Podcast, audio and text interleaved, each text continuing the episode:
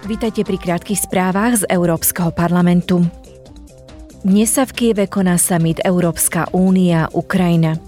Poslanci sa ešte pred začiatkom samitu zaoberali tým, ako môže únia ďalej podporovať Ukrajinu v boji proti ruskej invázii. Európska komisia a švédske predsedníctvo Rady Európskej únie opätovne potvrdilo plnú podporu Ukrajine zo strany členských štátov a európskych inštitúcií. Počas rozpravy v pléne, na ktorej sa zúčastnili zástupcovia švedského predsedníctva, ako aj predsednička komisie Ursula von der Leyenová, prezentovali poslanci svoje názory na migráciu a s ňou súvisiace výzvy, ktorým v súčasnosti Európa čelí. Predsednička komisie zdôraznila, že migrácia je európskou výzvou, ktorá si vyžaduje európsku reakciu. At the European Council next week I will na zasadnutí Európskej rady, ktoré sa bude konať budúci týždeň, navrhnem hlavám štátov a predsedom vlád dve riešenia, o ktoré sa môžeme oprieť. Tým prvým je legislatívna práca, pričom druhým riešením, ktoré môžeme prijať hneď teraz, sú operačné opatrenia. K legislatívnej práci poviem toľko. Je potrebné presadiť nový pakt o migrácii a azile. V súvislosti s druhým riešením odporúčam prijať okamžité kroky. The second work strand is immediate action.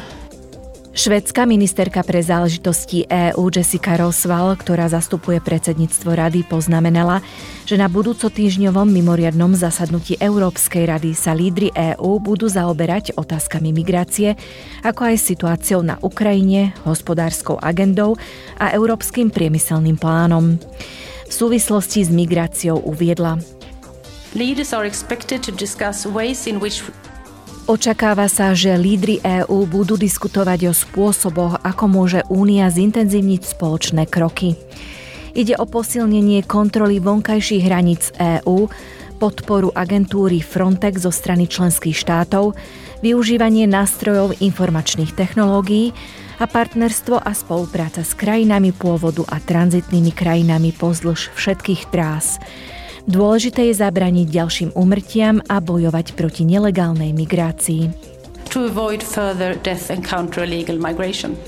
Po rokoch diskusí medzi členskými krajinami poslanci vyjadrili želanie vidieť výsledky v oblasti migračnej a azylovej politiky.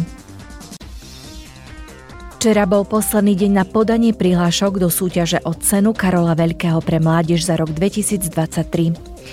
Túto cenu môžu získať projekty mladých ľudí, ktoré podporujú demokraciu v Európe, ako aj spoluprácu a porozumenie na európskej a medzinárodnej úrovni.